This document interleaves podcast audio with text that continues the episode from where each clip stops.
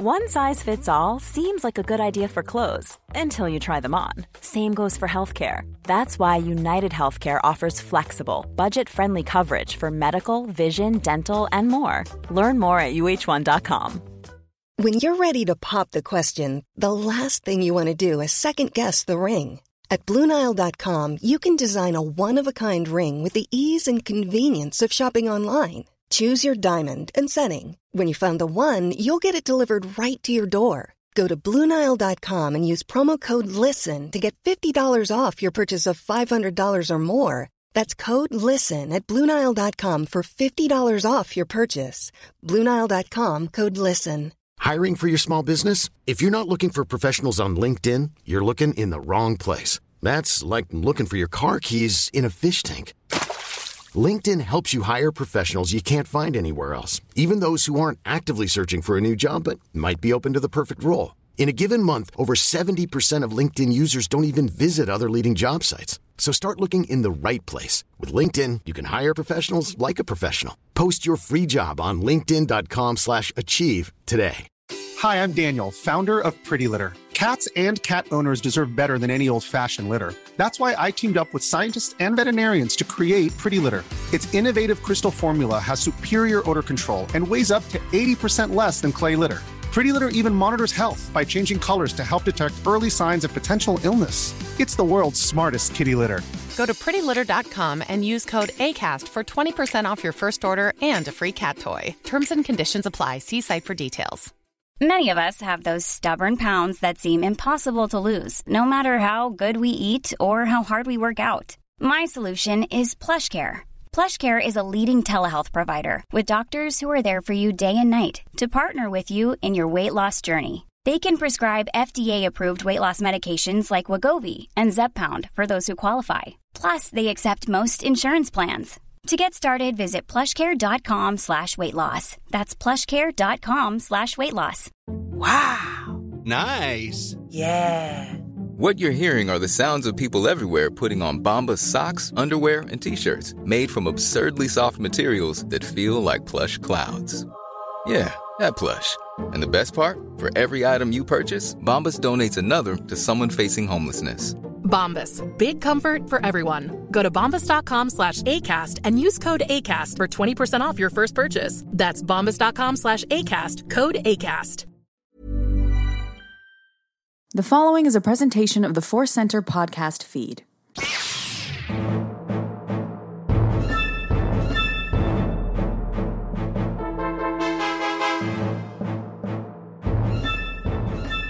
From the center of the galaxy, this is a Force Center podcast feed. I'm Ken Napzok. I'm Joseph Scrimshaw.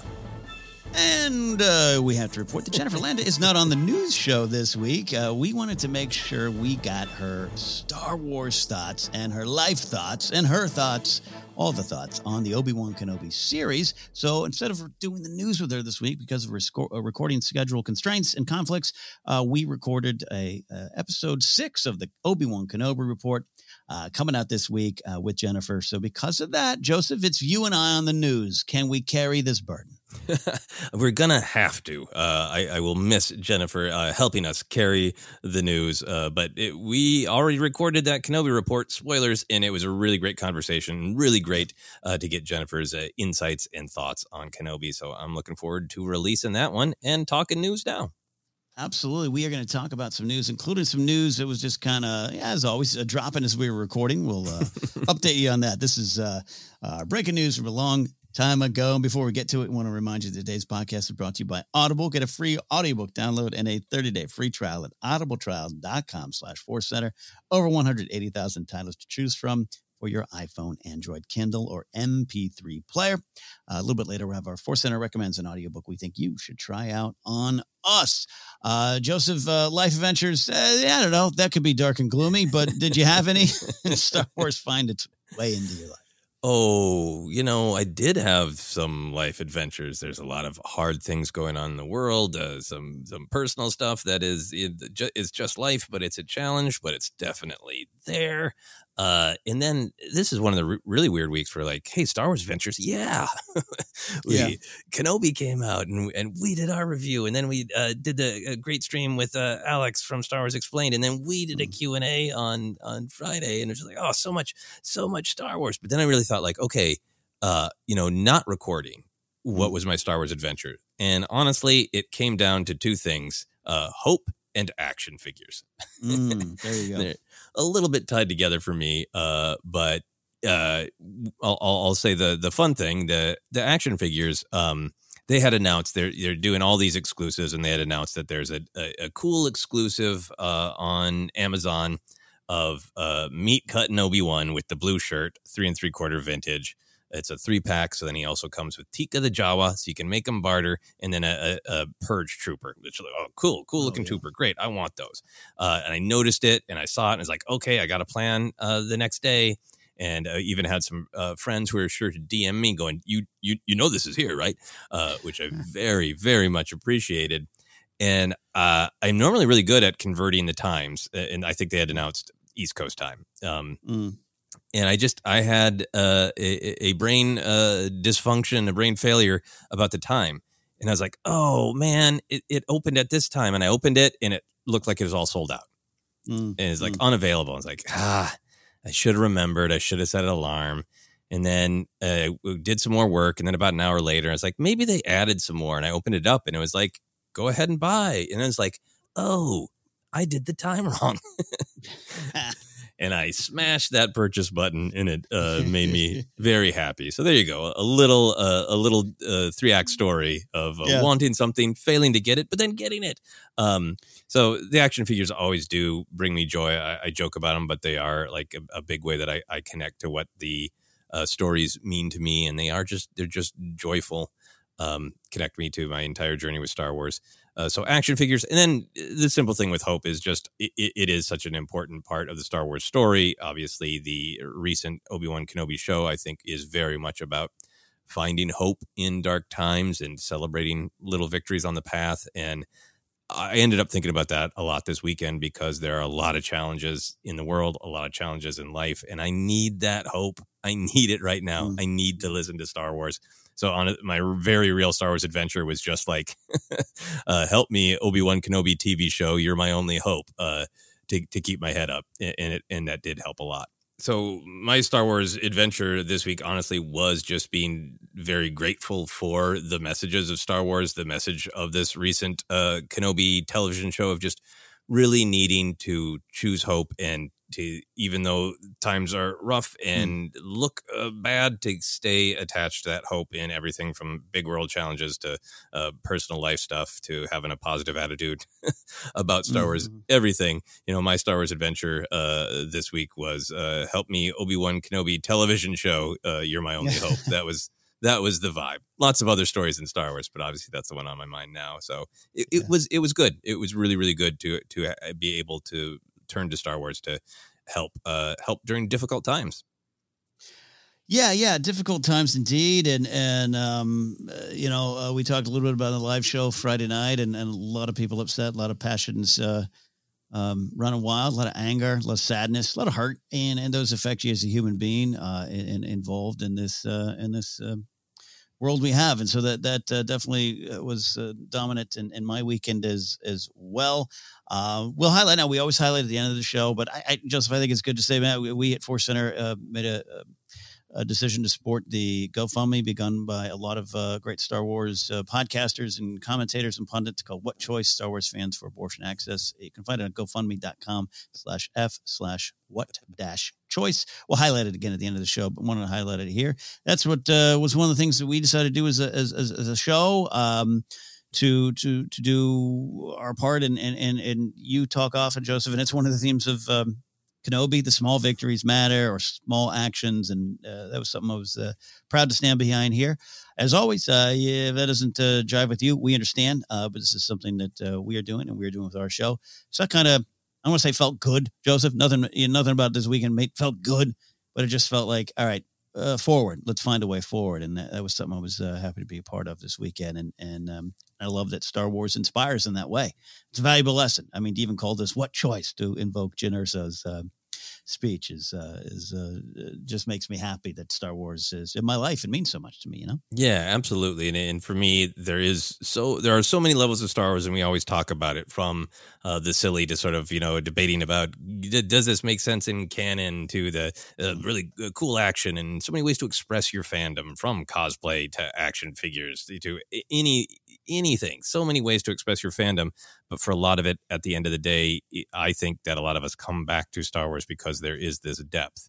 Uh, and to see that it it truly does matter, and uh, yeah, the, all the quotes, the way that the GoFundMe What Choice is constructed with Jyn's quotes are really a powerful reminder that the ideas of Star Wars really truly matter. I thought it was uh, really well constructed, and uh, was very very happy to support it and promote it.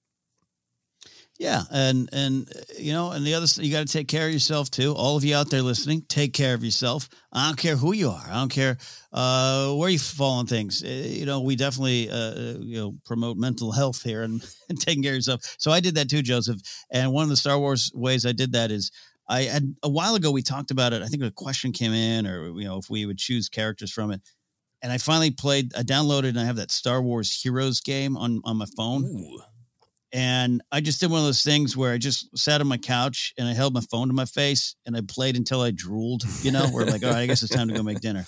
Um, and it's fun. And it's kind of like a lot of those phone games gets a little repetitive. You know, you go here, you go there, you go there. But it's just fun to see uh, my little team together, which is like, it's weird. It's Clone Wars, Anakin, New Hope, Kenobi, uh, sequel trilogy. No, uh, Force Awakens, Rey, Farm Boy Luke. It's just this weird all star team of heroes that I got going through the galaxy, uh, fighting, uh, you know, Tusken Raiders, Stormtroopers, Emperor's Royal Guards. I, I beat Tarkin in a fight.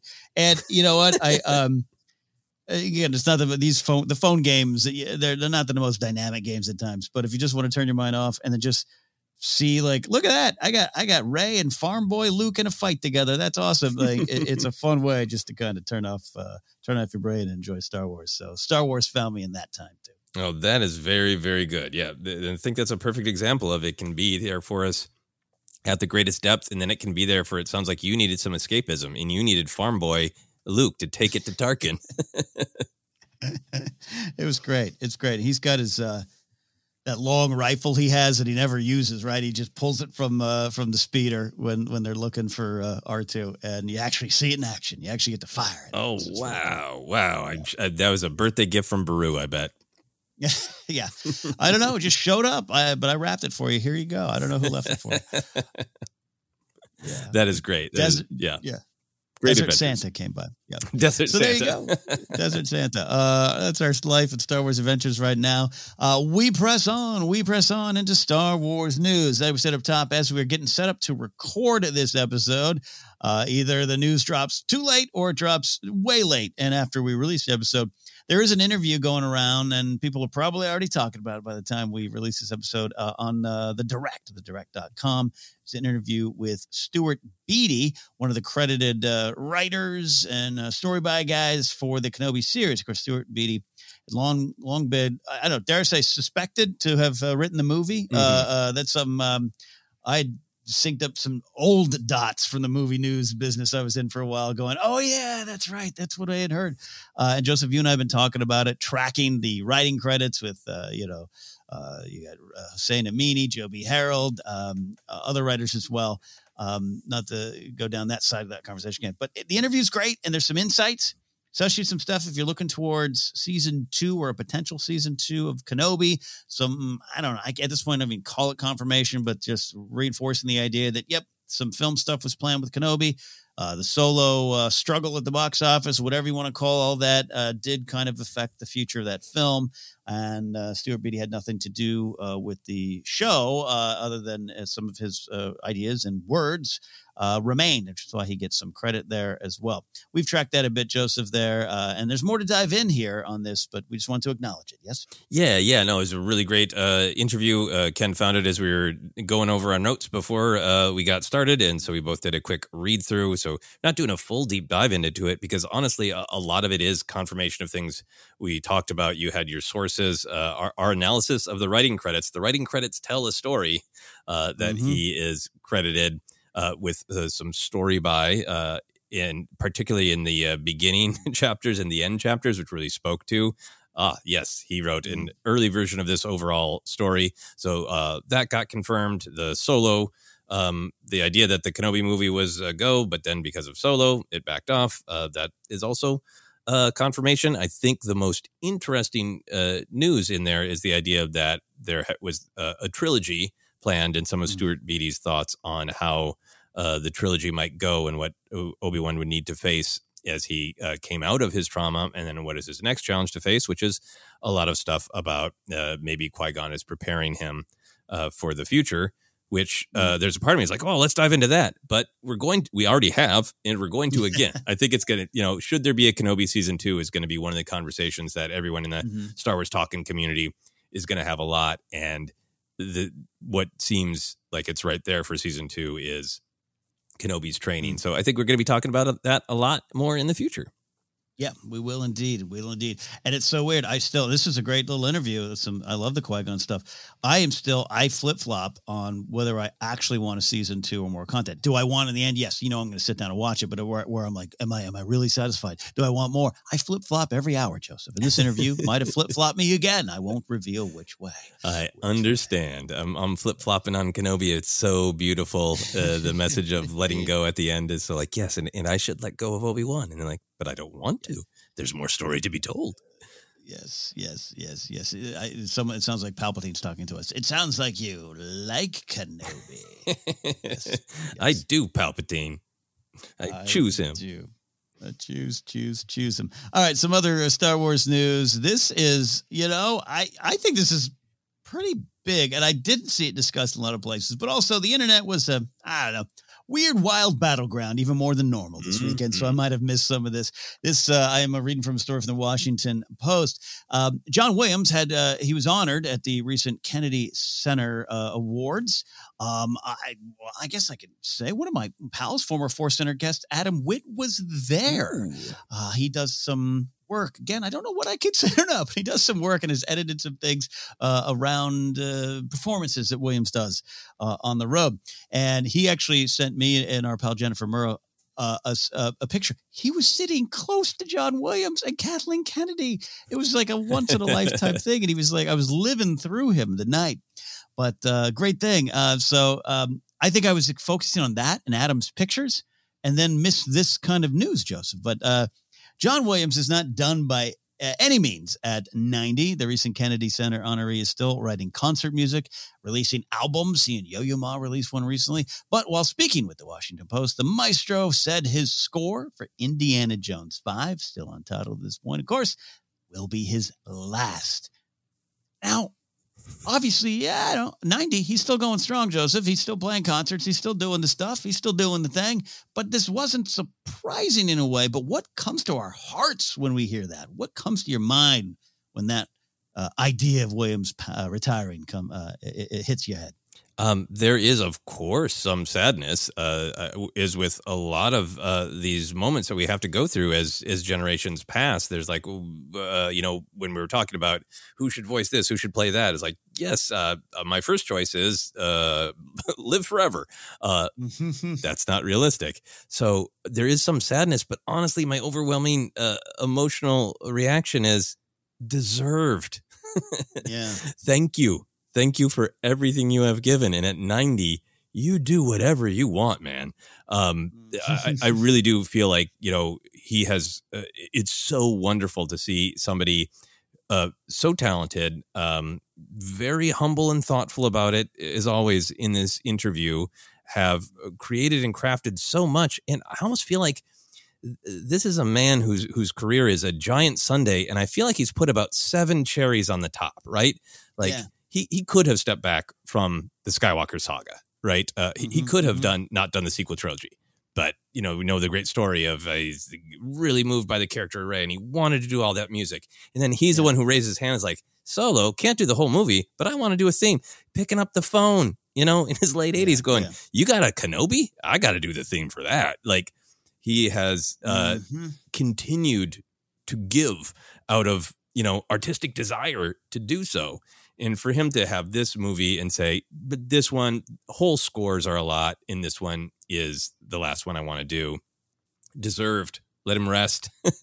and, and it's a yeah. and it's a great final one, right? To be working with uh, Spielberg oh, yeah. and and Harrison Ford. And I don't know, there's something also like I'd be happy if this was a just a random uh, movie that I knew nothing about and never heard of, you know. Uh, right. But right. Indiana Jones, that's one of the uh, many feathers in his cap, right? So it's fun to think like, okay, that's going to be stirring. That will have the classic score. That will have variations on the classic score. But then what else will be new? What in there will be the new classic that you can't predict yet? And that's yeah. exciting to still have that gift coming along. Yeah, well said. Um, you know, you don't always uh, you need to speak for me, but you kind of did there in a lot of great ways.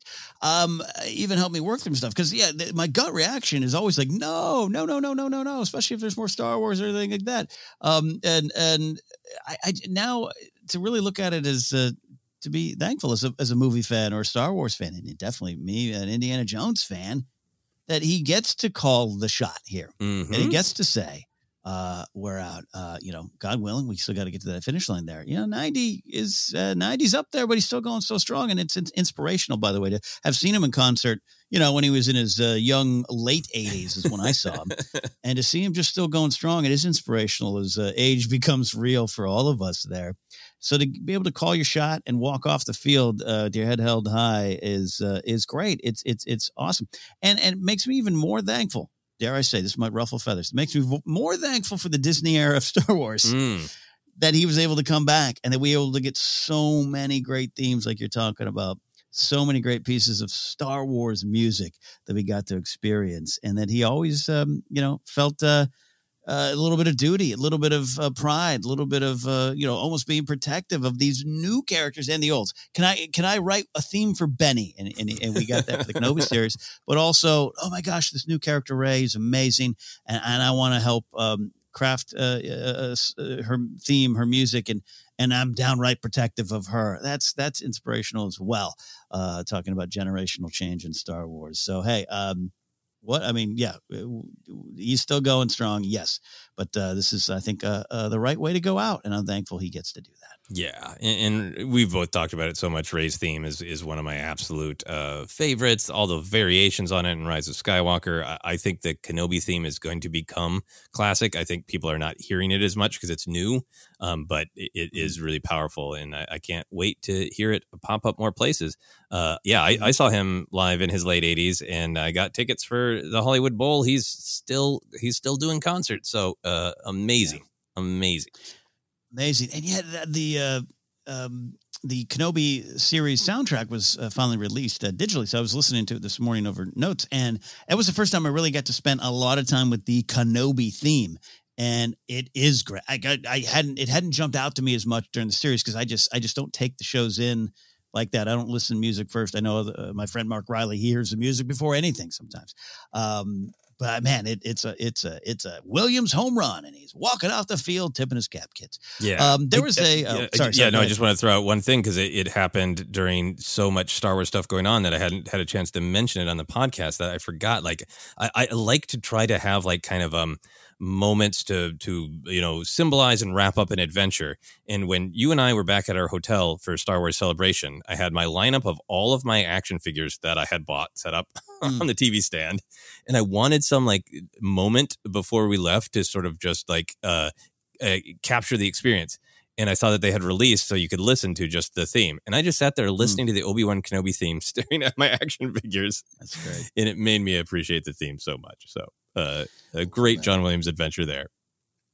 Love that. And there was a time not too long ago that hearing Star Wars music by someone else was, uh, I don't know, well, hard to fathom for us fans there. But Kevin Kiner, first, we got to shout out Kevin Kiner for the Clone Wars work. And uh, Michael Giacchino helped pave the way for other composers and us as fans to accept Star Wars music without John Williams attached. And look, yes, you can you can point to the realities of age or him making a choice not to do it, but you know, it, it's same with like James Earl Jones and Vader. Even though there's other great Vader voices out, the Scott Lawrence comes to mind. Uh, you, just grow up associating those names with it, and it's hard to accept that things change. It really is. It's why Star Wars lessons of generational change and growth are important. Um, so much great music has has uh, come since then. Um, but temperature check, Joseph. How are we feeling about the state of Star Wars music right now, especially as John Williams looks to uh, head off into the composing sunset? Uh, I feel great about it, honestly. I mean, I feel like we've had a, a while now uh, with other people adding to the legacy that Williams created. Um, I love the Williams music, and I love that Kenobi made the choice to definitely have some some very new things and a new composer, but to stay in that general um, Skywalker saga mood because it matched what was happening in the show. I don't. Mm-hmm. So I think there's times to really emulate uh, the style, uh, the general orchestral style of Williams, uh, but I don't think the music should be stuck in the past. And mm-hmm, mm-hmm. I really love the solo score. That's one of my very favorites, obviously with Williams' theme, but John Powell doing a great job. Um, I love uh, the Fett song in particular, mm-hmm. with and without mm-hmm. lyrics. Uh, they just that they capture the mood of those shows in that feeling of that specific character, that time. Uh, so there's a lot of examples that I can go to of Star Wars music that I'm really enjoying right now. Uh, but then uh, Obi Wan got me really excited because it is kind of the first time that we're seeing variety. We're seeing the Star Wars buffet on Disney mm-hmm. Plus, right? In the contrast between the Mando score and Boba Fett score, which are great for that world, and the Obi Wan score, which is great for that world. I'm really excited about the uh, future to think like, okay, the music's all got to be Star Wars, but it's got to be the right music for the right show. So it makes me mm-hmm. just thinking about the difference between the Mando score and the Obi Wan score gets me excited for Andor and Acolyte and Ahsoka. And you know, will Ludwig mm-hmm. Göransson get to lean into the Force even more? Or will Kevin Kiner get to shine in live action? Like, I'm excited about the possibilities. Oh, that's a great way, great way to look at it. And yeah, I think I think um, Rogue One is is a great example of something where you know again, kind of kind of gets through it first, and I think now his, the appreciation for his music and, and Clone Wars and Rebels is is very high, especially as uh, those generations move forward in the conversation where they're like, who's John Williams? This guy. Give me drums in my opening theme. Uh, and at the time, it's it's harder harder to accept. I remember the first time I heard the Clone Wars opening theme, I was like, no, no, thank you, sir. Um, and, and and it's changed, and that's because Williams is there, and, and, you just expect that Williams, eh, Star Wars, Star Wars music, it needs to be John Williams. So they really did open that door, and the Rogue One soundtrack um, specifically is one that I was like, I guess it's good. I didn't, nothing grabbed me, and and I've told the story before, but for maybe newer listeners, just one day having um, your father would be proud play on my like my iPhone shuffle, it pops up and I'm in the background going, or it's in the background, and I'm, i stop and I go, wow, what is this? It, it sounds like Star Wars. I, am not picking it up. It sounds like Star Wars. Am I missing it? And it must be uh, maybe it's Last Jedi. I don't know. Or well, Last Jedi I yet. Maybe it's Force Awakens. And I go over and and it's the music from Rogue One, something that I had been on shows saying, I don't know, wasn't that good for me. And I, I just, you, it just, it changed my um, idea on how to take in the Star Wars music. And I think that's that's why you know you say you're excited for the future. I I I don't know. I would have fought against the Mando music ten years ago. but it's I'm open to it. Natalie, I think Natalie Holt is going to get more and more appreciation credit for her work as that soundtrack lives on. Yeah, uh, separate from the show where you can hear it. So, anyways, I, yeah, I'm wide open to it, uh, and more excited for new things to come. Yeah, no, I'm getting that soundtrack because sometimes that uh, you know I get caught up in in the story, and sometimes I hear the music, and sometimes I appreciate it more when I listen to the soundtrack. So I'm really looking forward to listening to that that whole soundtrack. Yeah, recommend. She, has got some uh, the the the Alderaan and Leia stuff's got some real uh, John Powell solo, that flying uh, music vibe, mm. like that I, I knew was there, but hadn't really picked up on as much. But now that I can listen to just the track. Um, but hey, stop the presses, Joseph. Stop the presses. and this is the thing specifically that I'm like, did I miss this? Again, world a little crazy right now, uh, online a little crazy right now. So maybe I missed this being a news story. But during the interview, Williams, he's got a hot scoop. He said that he was making Indy 5 his last film because Harrison Ford was doing that as well. Huh? I mean, I, I, don't remember that, Joe. Do you remember Harrison say that? No, I do not remember seeing that plastered all over social media. right. Look, at the moment, he says, Williams says, at the moment, I'm working at Indiana Jones 5, which Harrison Ford, who's quite a bit younger than I, uh, I am, uh, I think, has announced will be his last film. So I thought if Harrison can do it, then perhaps I can also. so this is goes beyond Star Wars uh, and Indiana Jones, just uh, being pop culture kids growing up for uh, you know all these years now. I mean, again, I'll say it now. Harrison's earned the right to do whatever he wants, fly around the country in his little plane. He already does that. this this shook me a little bit, Joseph. This shook me. What, what do you think? Oh yeah, I mean, I think it, it's always shaking when you're uh, at an age where the people you grew up with as your your heroes, your stars, are like, well, time for me to respectfully take a bow and the curtain to close on my public life. You're like, but how? Mm. You're Harrison Ford. You know, you're like oxygen and cheese. You exist always. Like you you know, are. how how can that? How can just a constant? No, Yeah. that, I mean, it's cool if you get older, but you know, I, I think Yeah. there, there, that's the challenge that we have as audiences um, to not Mm. obviously uh, creators like Williams and, and you know Harrison Ford, who's really like a, a public face, right? Um, Yeah. It is Yeah. easy to treat them as living legends, but every living legend is a human being, and needing to take that step back and go, yeah, no, um, boy, if Harrison does come out and publicly say this, and it is true, uh, exact same as John Williams, utterly earned, right? Um, if Yeah. Harrison Ford is ready to be done with films, I applaud him. Uh, I Mhm. will uh, double down on my seven cherries on the Sunday. He's come back to Mm. do Star Wars, Yeah. Blade Runner, Indiana Jones. Are we going to hold him hostage until he does Witness Two? Uh, he's he's given us. He, he had a rich body uh, of work, Yeah. and then had this, you know, kind of uh, renaissance where he engaged in revisiting some of his classic roles. Uh, and, and I think if he's like, and now I'm gonna, you know, gently walk away, uh, so be it. Yeah, um, earned indeed, earned indeed. And yeah, to be clear, to my research, research, Harrison Ford has not said this publicly. So I would love if he's like calling up Johnny right now. "Uh, What did you do that for? I'm not, I'm not done. Or it was fucking private, Johnny. Sorry, I almost swore there.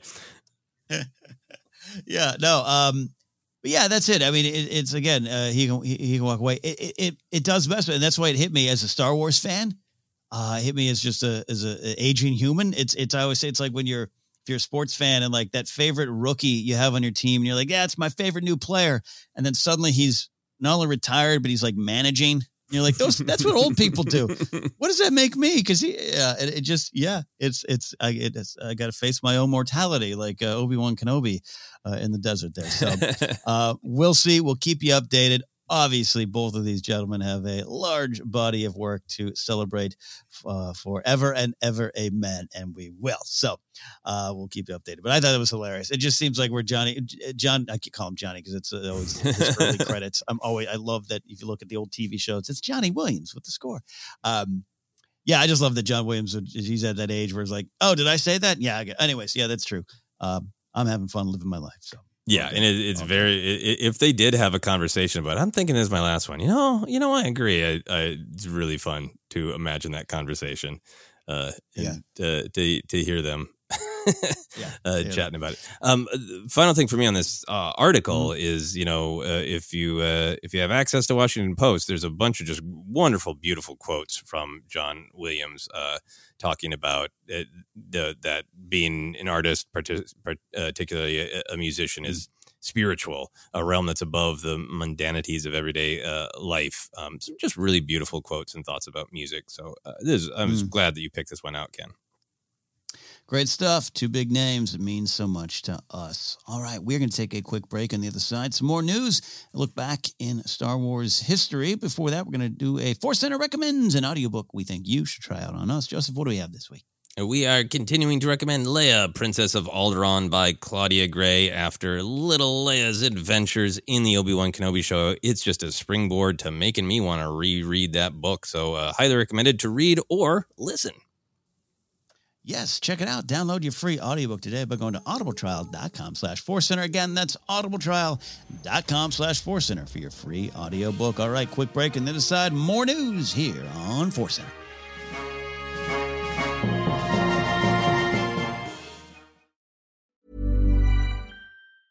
Hi, I'm Daniel, founder of Pretty Litter. Did you know cats tend to hide symptoms of sickness and pain? I learned this the hard way after losing my cat, Gingy. So I created Pretty Litter, a health monitoring litter that helps detect early signs of illness by changing colors, saving you money and potentially your cat's life. Pretty Litter is veterinarian developed, and it's the easiest way to keep tabs on your fur baby's health right at home. Go to prettylitter.com and use code ACAST for 20% off your first order and a free cat toy. Terms and conditions apply. See site for details. Ever catch yourself eating the same flavorless dinner three days in a row?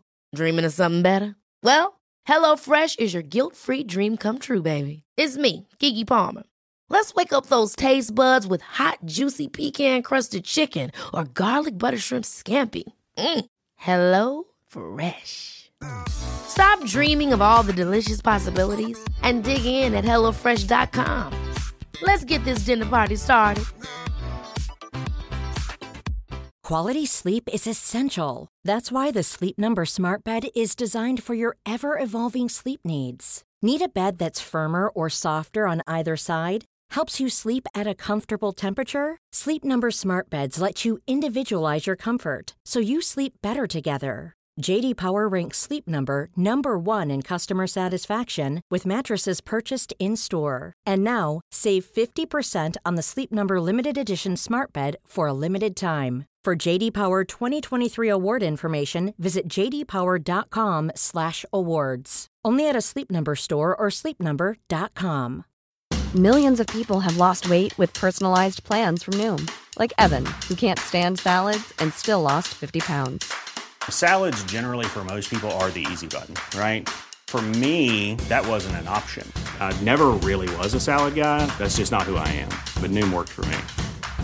Get your personalized plan today at Noom.com. Real Noom user compensated to provide their story. In four weeks, the typical Noom user can expect to lose one to two pounds per week. Individual results may vary.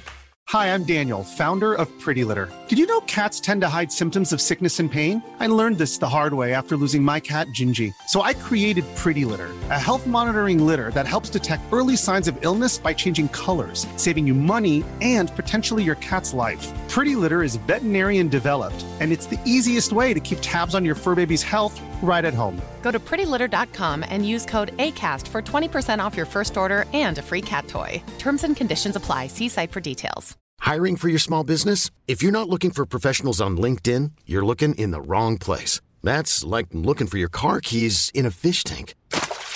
LinkedIn helps you hire professionals you can't find anywhere else, even those who aren't actively searching for a new job but might be open to the perfect role. In a given month, over 70% of LinkedIn users don't even visit other leading job sites. So start looking in the right place. With LinkedIn, you can hire professionals like a professional. Post your free job on linkedin.com slash achieve today.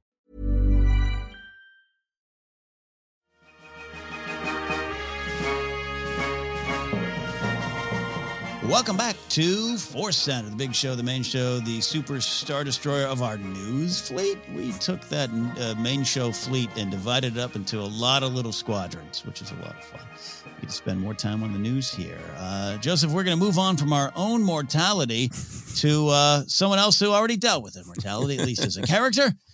Liam Neeson on his Qui Gon return. I was kind of waiting for this, kind of expecting it and also wanted to see if we're ever going to get an answer on his his lie, his lie to try to cover this up. Which, um, by the way, I don't care. I think that's very fun.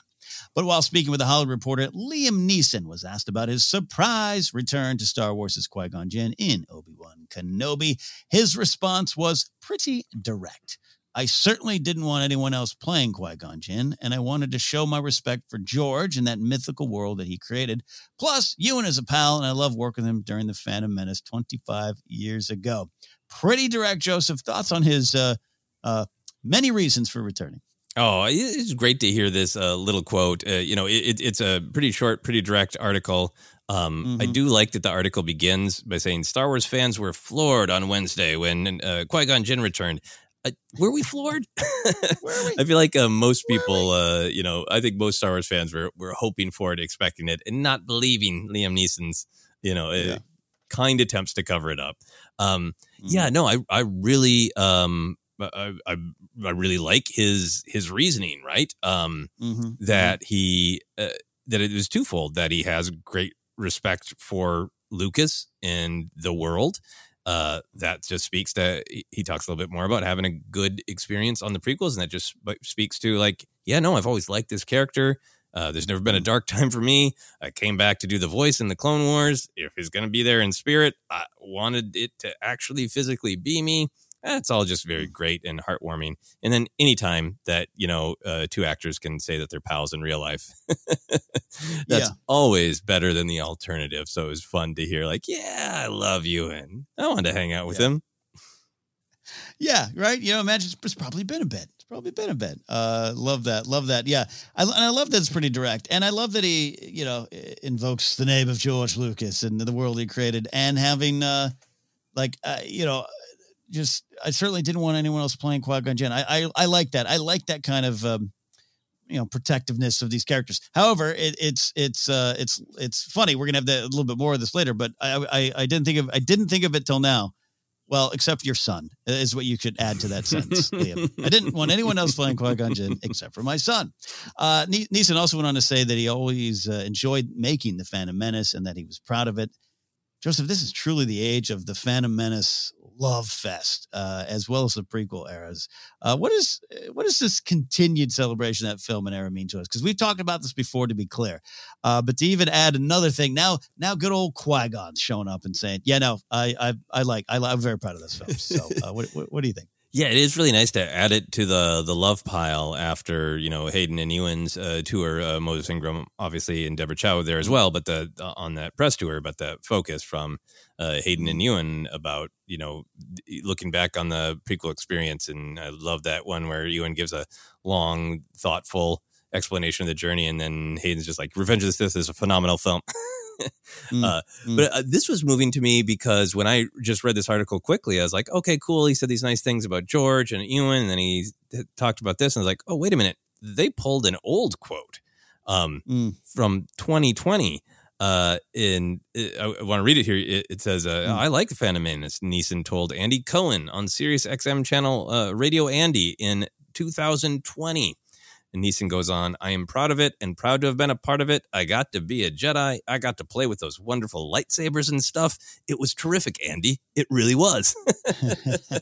uh, it was just sort of meaning, meaningful to me that it wasn't like this quote wasn't from like this moment of uh, mm, re examination mm. that Kenobi is causing that this was clearly a part of a conversation. I haven't listened to this interview. I don't know, uh, but I don't know if this was coming from Andy Cohen asking, "Did you like that?" or if Andy Cohen was like, "Was it hard when people disliked it?" Right, right. But it does. I don't know the context, and I'm not claiming I do. But it does come a- across reading just Neeson's quote is like, "No, uh, I know that people had a hard time with it, but I sincerely liked that movie. yeah. I like making it. Uh, I think it's a good movie. I'm proud of it." And that he was saying that in its own context, not in this current, you know, reexamination context that we're in right now. For me, it's just a really good reminder, uh, also to just, as long as it's not hurting anyone, love what you love. Um, mm, mm-hmm. In Neeson coming out saying, "I had a great time. I had a lightsaber and stuff. What's not to like?" yeah, yeah, yeah. Um, yeah, you know what? Yeah, great, great for pulling up the full context of that too. I, I, think I had missed that part there. I love that. Um, this is uh, it's interesting. Look, uh, sometimes things, movies or shows, are just bad, right? And even an actor comes out and says, "Oh, I loved it." It doesn't it doesn't erase that you feel it's bad. I just want to yeah, put that out course. there and say it's clear. But I know there's just something powerful to me to just just the narrative around this film and this era is so for so long been controlled by others, you know, mm-hmm. and to have the generation of fans who it reached first. Again, not everyone we understand that. We're examples of you and I having different relationships with the film over the years. It's grown and changed. But to have that and then have the actors either like and kind of be like, oh my, I emerged and found a different kind of love. Hayden kind of like, no, it's a great film. Revenge says great films. Stop it. Um, and have Liam Neeson uh, come out. It just means a lot. It just means that, um, again, doesn't mean all the criticisms of it aren't valid or anything, but it, it, it's, it's just, it's, I don't know. It's fun. Even it's like, I have this feeling of when I hear like Daisy Ridley say some stuff, uh, about what she is proud of, of, of Rey and her journey and character. It doesn't mean that you have to also find that. I totally understand that, but I don't know. It just means a lot. And as this the era, the prequels have been started to become really strongly celebrated last few years, very clearly. Uh, especially going back 2019. To have the actors reemerge and reconnect with Star Wars has been great. Uh, I really hope that can eventually uh, expand to include uh, you know Natalie Portman's thoughts, or if she wants to. Again, if they want to, Ahmed Best as a little bit of return, but I want even more. And yes, this all kind of leads up to uh, should he want to? Should he be in a, a healthy space to do it? Uh, Jake Lloyd, uh, the, the, the the the the wizard kid at the center of it all. Um, I just love that. I hope it, I hope I hope this doesn't end. This uh, this prequel era love is uh, it's just fun to it's fun to watch, fun to be a part of, and fun to see, especially for the generation that was there at the beginning of that. You know? Yeah, no, absolutely. And I think uh, I really like the point that you're making about um, everybody can always choose whether they enjoy a film or not. And if you don't like Phantom Menace or you have arguments about you know the way it's structured is not successful or this line or scene doesn't work great we can all have those opinions always i think maybe some of this is kind of extra moving to me because a lot of the dislike of the film from around me from our generation uh ken mm-hmm. it was spoken of as though the the world had taken a vote and it was decided and it was a fact yeah. that the prequels were bad and yes, you know, I still have some friends who who speak that way, and maybe that's a, just a, a, choice of a of a way to speak to be more firm and declarative, and it's mm-hmm. implied that it's your opinion. But for me, the overall impact of this is decided. The some floating pop culture judge has gavelled. It is bad. Mm-hmm. Period. mm-hmm. So I feel like I've mm-hmm. lived with that for a long time. So it's refreshing to have a lot of people go like, cool, cool, cool. If if people back then didn't like it, cool if you don't like it now. But there are a lot of us that love it, and we can both have our opinions. And it, it, it's not a fact; it's not decided. uh, yeah. The prequels are loved by many. Yeah, and there's some uh, some. I don't even know if this makes sense, but it's like there's some. It's bigger because it's Star Wars, and I get it, and it should be. The talk, talk around it should be, but there's so much of that you know, from the really insane, extreme uh, George Lucas killed my childhood type of talk to what you're talking about of the the, the gavel is uh, uh, banged on the pop culture judge's desk and it's over. Uh, it's over, Commander. It's over. These movies suck. But there was just so much of, uh, yep, those things ruined all of this. Where it's not like I don't know, uh, you know, what's a movie that bombed in our time, like the adaptation of Bonfire of the Vanities comes to mind. uh, we all agree that was a bad movie, and it's not like you know uh, one of the actors comes out and goes, "Oh, I liked doing that." That's a that's that's go. All right, cool, great, but that that movie's in the corner. It's Star Wars, and to have have Star Wars just be the message being this these things ruined Star Wars forever. To now have that not be the narrative anymore is something that I think uh, we're celebrating as well. And I think what you're talking about, I'm just kind of adding to that idea. There. Yeah, no, no, absolutely. I, and I mean, I, I have you know even made jokes at uh, a long time ago uh, mm-hmm. from that perspective, and I'm happy to have kind of taken a step back uh, from that perspective uh, and uh, really see that they have these movies have always been loved from everyone from Liam Neeson to a kid watching Liam Neeson. These movies have always been loved. Yeah, yeah, no, and there's look, there's some podcasts years ago that you know I just feel I should blanket apologize to the prequel generation for I'm I'm sorry I spoke on it number one like it was a fact and spoke on it from actually a place of dishonesty because I wasn't telling you how much I liked some of the stuff in there. I was just trying to be a snarky podcast edge boy. Oh, we all can change and move forward. Uh, Qui Gon will return in the Tales of the Jedi series. As I said, he'll uh, he, being Liam Neeson, will voice some of the character, and as revealed at Star Wars Celebration, his son will voice younger versions of Qui Gon, which we absolutely love around these parts. But any hopes for Qui Gon moments or insights in that series? This is a bigger question, I understand, Joseph, but just right now uh, in this uh, news bit uh, news article, uh, anything that pops to mind. Oh yeah, no, I'm very very excited for it. Um, I, I, know we got to see a little bit of the dynamic uh, between Qui Gon and Dooku in uh, Dooku Jedi Lost, um, but I also know that you know Filoni, who who worked on these tales of the Jedi shorts, has a lot of strong thoughts about what does it mean to have this chain of teachers and mentors, and, and who taught who what, and who clings to what um, you know viewpoint on the force on the jedi on uh, fighting techniques. So i'm mm-hmm. really curious to see like the dynamic with qui-gon and dooku. Did did qui-gon show a lot of curiosity? Did he did he challenge dooku? Was you know dooku's relationship with qui-gon fatherly or, or was it a little bit more you know distant? Was it a little bit more teacher student? And I, I, know we've got some of that stuff in in jedi lost uh, which i, I really want to revisit uh, myself Uh, but Mm. I'm I'm excited to see more of that and see you know, Filoni's creative perspective on Qui Gon at that different age and in that relationship with Dooku. Yeah, I think that's where my mind goes too. Just the idea that there's there's you know young Qui Gon um, at play. I mean, that's just fascinating to me. And and know, there's so many things around him. Is you know, is he is he a bit of a rebel Jedi? Is he push the rules? Is he a, is he an outsider, a loner, a rebel daddy? What is he? What is he? And just how he might have got to that point. And yes, there's some wonderful things already out there, but just to see it. I- I would be clear. Obviously, love the Star Wars books and the audio dramas are great as well. But to actually just kind of see it in animated form, to see young Qui Gon moving about on the screen in any way, Mhm. shape, or form is something I'm really looking forward to. Uh, and just seeing there and just kind of following and tracking Qui Gon through the years and his relationship with the Order, his his position and his purpose as a Jedi, prophecies, the good, the bad, the the fearful, whatever, uh, every react to those. That's exciting stuff. And, and part of the reason uh, we haven't talked too much about the Tales of the Jedi series yet, but I think it's going to be a sleeper hit, which is hard to say in Star Wars because everything is uh, greatly anticipated. Yeah, no, I'm very excited for uh, Tales of the Jedi. Tales of the Jedi, indeed. Well, that is a quick look at Star Wars news. As always, there's a lot of things out there, rumors and more shows coming. Everyone gets a Disney Plus show. Some of those things will wait until uh, official information comes out or emerges, uh, making it real or making it uh, false. We will find out when the time comes. Before we leave here today, when I uh, go to this week in Star Wars history, looking ahead to Star Wars past, and for our week, we're looking all the all the way to July second, but going back to July second.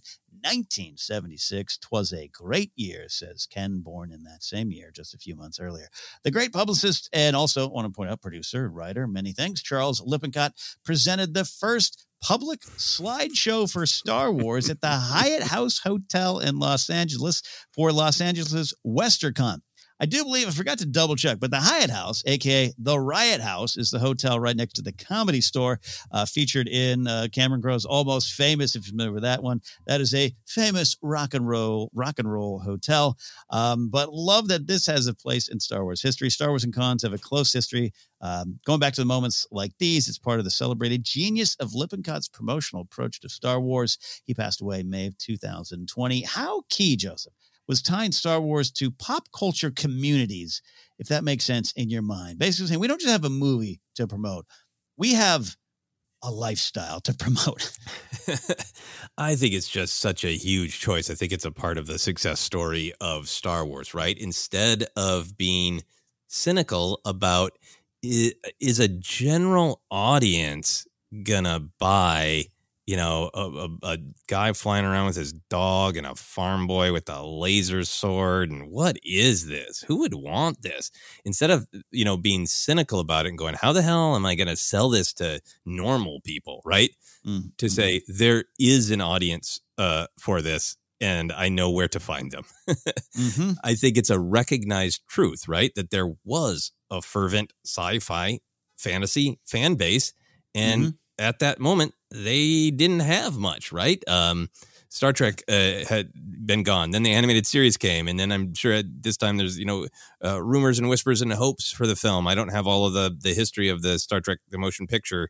Uh, you know, uh, I know it was in development. I don't know exactly what people at WesterCon in in 1976 knew, uh, but it you know was not not materializing is what it was Yeah, yeah. then so knowing that there's like a hey uh, you guys are here and you like shows that have gone off the air and you like comic books and basically if, if there's a dragon on the cover of a paperback you're gonna buy it because you love Mm. this stuff and there isn't much of it what if i told you there's a new one there's a new myth a new lore uh, that you could get into it's in space but they have swords uh, it, it it is one of those things that looks incredibly logical in retrospect, Mhm. but Mhm. was uh, clever, thoughtful, imaginative uh, uh, at the time. man, you're, you're almost describing when I uh, um, talk about Beatles songs. I'm like, I know it just seems like wallpaper, but it wasn't at one point. You got to understand the context span, that kind of stuff. You're so right. It's like, well, duh, but it wasn't. people weren't connecting those dots at that time, and he being one of the first. And of course, that stuff, the famous shots of he and, and Mark Hamill at the, the San Diego Comic Con, which was you know two uh, two tables, uh, pop up tables, and a banner or something like that. Crazy to think, and it's such a you know getting ahead of it. But just even beyond reading more of what Lippincott himself did with like pop partnerships with television shows at the time, including the Donny Marie show, Richard Pryor show, just kind of going, we got something, we got to find those people, and then it makes me think too of uh, going to the Empires of uh, Empire Dreams doc, where where the uh, you know now late but always great Alan Ladd Jr. is like, yeah, we had a nice, beautiful promotional booklet. We sent it to all these distributors of films, and ain't no one got it. no one picked up on it, but it was Lippincott going, yeah, yeah, yeah, that will take care of itself.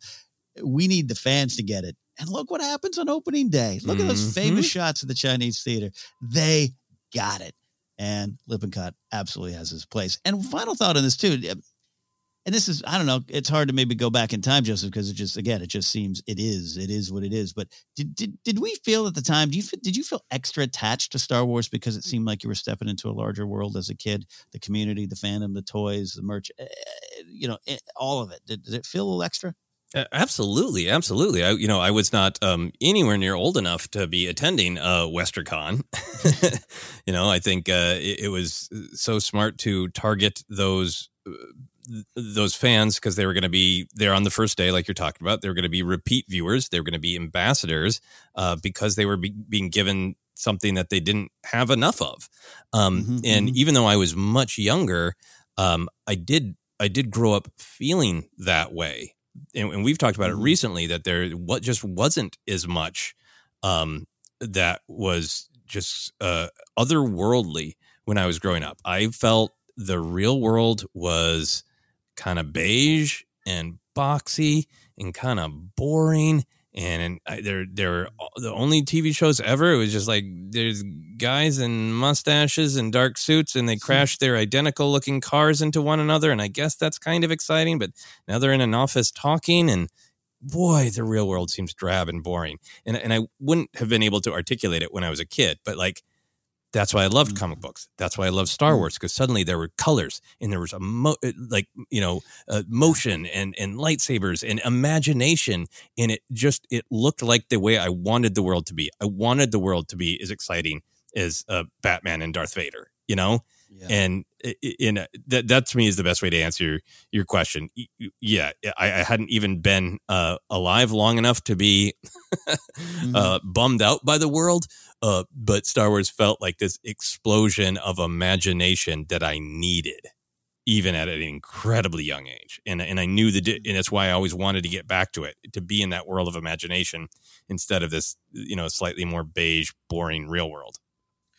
Yeah, you know, I was done watching episodes of Fall Guy on TV. I wanted something else. I wanted something else. You know what? And, and so I, I was old enough. I did go to Los Angeles WesterCon. I got a media badge, but all that got me was access to the parking lot. So uh, I wouldn't complain about that. No, uh, beautifully, uh, beautifully said. I hate to undercut it with my stupid humor, but uh, be- beautifully said there, Joseph. And um, it's not about it wasn't like uh, i wanted to be part of the in crowd because trust me like in star wars for a lot of years was not the in crowd mm-hmm. but when when I, I have been aware of it and i've always said i was one when my parents took me and blah blah blah don't remember it and i saw the toys and all the stories we love sharing here because they're part of our, our, fandom but the the one of seeing the return of the jedi trailer at a slumber party is so big for me there's so many things because the images grab me but it was my friends already knew and again it wasn't just i need to be cool like my friends it was like, what am I missing? Because they already they were like reacting, like, oh my god, that's so and so, and he's back, and this and that, and there was names I didn't understand. I just remember there one guy looks like a green pig. What's going on? But I just felt like there truly was a larger world there. Mm-hmm. It wasn't just a new movie had shown up. It wasn't like Flight of the Navigator. What's that? It was like a lifestyle, a, a, world, a fandom before even a, a community before I even understood what those words meant and then yeah, the toys are there, the posters, everything's there, and and, it, and it's and it's made to order, and you could look at that cynically, of course, but like as a kid, that's that's what pulled me in, and I gotta believe time and time again that happens. And a lot of that does go back to Charles Lippincott saying, Hey, I got a different way to promote this. Yeah, absolutely. Uh, I also just wanted to be sure to shout out since we're talking to Charles Lippincott. Uh, there's a, a, marketing executive from Fox at the time named Ashley Boone, who, who went oh, yeah, on yeah. to have a, a, successful career and then uh, some not great stuff as well. Uh, there is a great article about him on Hollywood Reporter. If you Google Ashley Boone plus Hollywood Reporter, uh, you get a great article.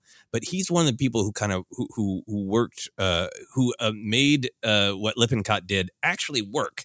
Um, mm-hmm. Here's a mm-hmm. quote from the article because he he was actually working with Fox. His job was to pr- promote uh, Fox films. He's one of the people who believed in Star Wars early when he saw an early screening. Here's a, a quick uh, quote from the article. L- Lucas and uh, Boone, Ashley Boone, argued for opening Star Wars a month earlier, around Memorial Day, on just a couple of screens in big cities, betting that it could attract young people who would spread word of mouth while they were still in hmm. school. John Krier, then ah. president of Exhibitor Relations, would recall Ashley was an astute judge of pictures. He said Star Wars would do over 200 million before anyone had seen the picture. So uh, the context of that is like normally a summer movie is June. In the the kind yeah. of the the staid logic was, well, once the kids uh, are out of school, they'll go see the movies. So I think this kind of one-two punch of Boone going like, no, open it early, and the kids will go back to school and they'll tell everybody yeah. about it. And all the sci-fi fantasy fans that that you know Lippincott and Mark Hamill are whipping up will be there on the first day too, and the word of mouth will be wildfire, and we'll get the famous photos mm-hmm, that live mm-hmm. on 40 plus years later of, you know, of, of Grauman's and people going, what in the world is this? I got to see that. Look at those lines. What is this? For a right. Star War? What's that?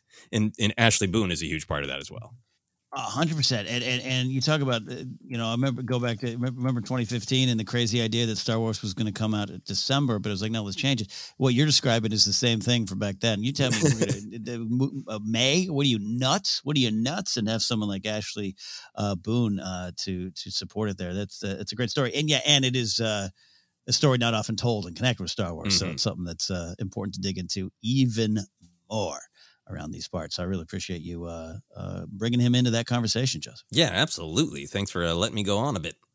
No, absolutely. All right, friends, we've done it. We've talked about Star Wars news, Star Wars history. We have done it all. We're uh, going to get out of here for today. Uh, you can find us on Twitter at Force Center Pod. We are on Instagram and YouTube as well. Facebook page is Force Center Podcast. Podcast available on Acast, iHeartRadio, Apple Podcasts, Google Podcasts, Spotify, Stitcher, TuneIn. Oh, so much more. Uh, look and find us if you can rate and review and would like to do that. Uh, please do so. It helps the show. Merch available at teepublic.com slash user slash force center. You can support us directly at patreon.com slash force center. You can follow me at Ken Napzok or go to my website, kennapzok.com. Speaking of San Diego Comic Con, not promoting a Star Wars picture, but I will be uh, in the area doing show uh, a show on July 21st, Mark Ellis and Friends Comedy Show with American Comedy Company. Information on my website.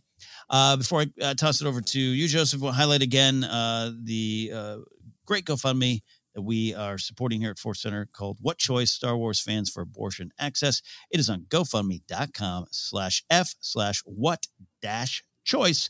But if you find some tweets, or even go to our uh, uh, Twitter feed, we put a link out as well. You can join that cause if you want. Joseph, where can they find you? Yeah, you can find me Twitter, Instagram, TikTok is at Joseph Scrimshaw, and you can check out my website, josephscrimshaw.com, for more comedy adventures uh, from the past and coming up in the future.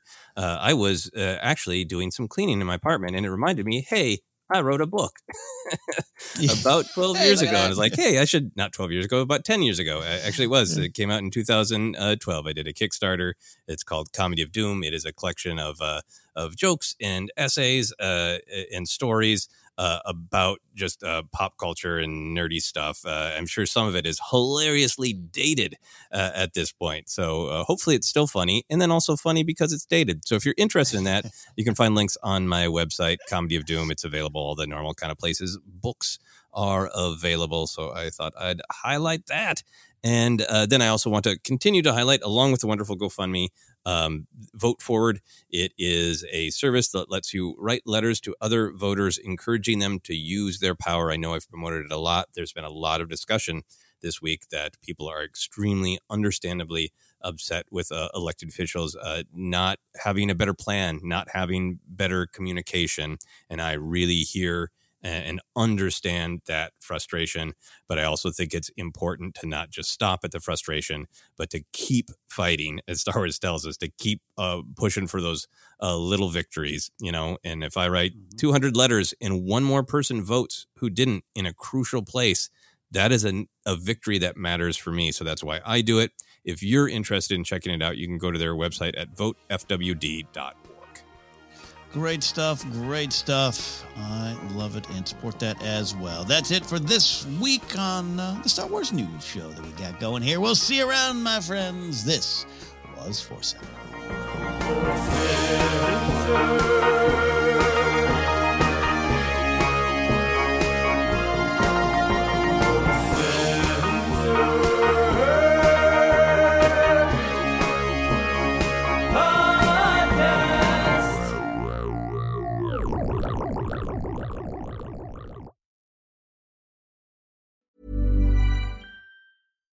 Hi, I'm Daniel, founder of Pretty Litter. Cats and cat owners deserve better than any old fashioned litter. That's why I teamed up with scientists and veterinarians to create Pretty Litter. Its innovative crystal formula has superior odor control and weighs up to 80% less than clay litter. Pretty Litter even monitors health by changing colors to help detect early signs of potential illness. It's the world's smartest kitty litter. Go to prettylitter.com and use code ACAST for 20% off your first order and a free cat toy. Terms and conditions apply. See site for details. Hold up. What was that? Boring. No flavor. That was as bad as those leftovers you ate all week. Keke Palmer here, and it's time to say hello to something fresh and guilt-free. Hello Fresh. Jazz up dinner with pecan-crusted chicken or garlic butter shrimp scampi. Now that's music to my mouth. Hello Fresh. Let's get this dinner party started. Discover all the delicious possibilities at hellofresh.com. Even when we're on a budget, we still deserve nice things. Quince is a place to scoop up stunning high-end goods for 50 to 80% less than similar brands. They have buttery soft cashmere sweaters starting at $50, luxurious Italian leather bags, and so much more. Plus, Quince only works with factories that use safe, ethical, and responsible manufacturing. Get the high-end goods you'll love without the high price tag with Quince. Go to quince.com/style for free shipping and 365-day returns.